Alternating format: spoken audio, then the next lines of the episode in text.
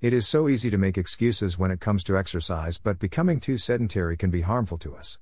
Think of a time when you have been sitting for a long time and when you stand up, your legs feel stiff, and you might feel slightly lethargic. We need to move and work our bodies, even though that first step might be difficult for us. This is what the doctor of my neighbor Jim told him. I run in our cul de sac every day, and one day Jim came out and said, My doctor said I have to start walking. It was obvious how unhappy he was about this, but he knew he had to do it for his health, so he took those first steps. I watched him shuffle around the neighborhood with unsteady legs.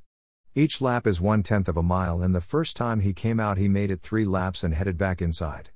Over the next few weeks, I watched him become stronger until he made it to walking a mile. Even better than making that milestone, he was so much stronger, and he seemed happier.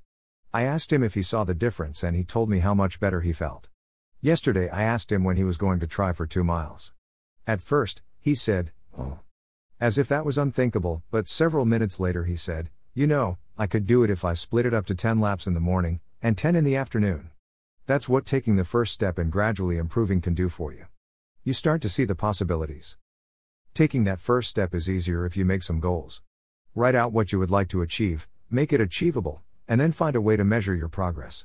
My friend Jess had a baby seven months ago and she is ready to take the first step towards better fitness. She told me she needed something to make her take that first step, so she asked me to sign her up for a 5K, 3 miles, race several months from now. She said if there was a date that she could see on the calendar, it would help her to stay motivated. You don't need to run a 3 mile race, but find something that will keep you moving. You could walk, swim, bike, work in the yard, take a class at the gym, or do anything else that will keep you active. Take the first step out of your comfort zone and do whatever you need to be the best you. The first step is the most difficult, but it can lead you to some amazing possibilities.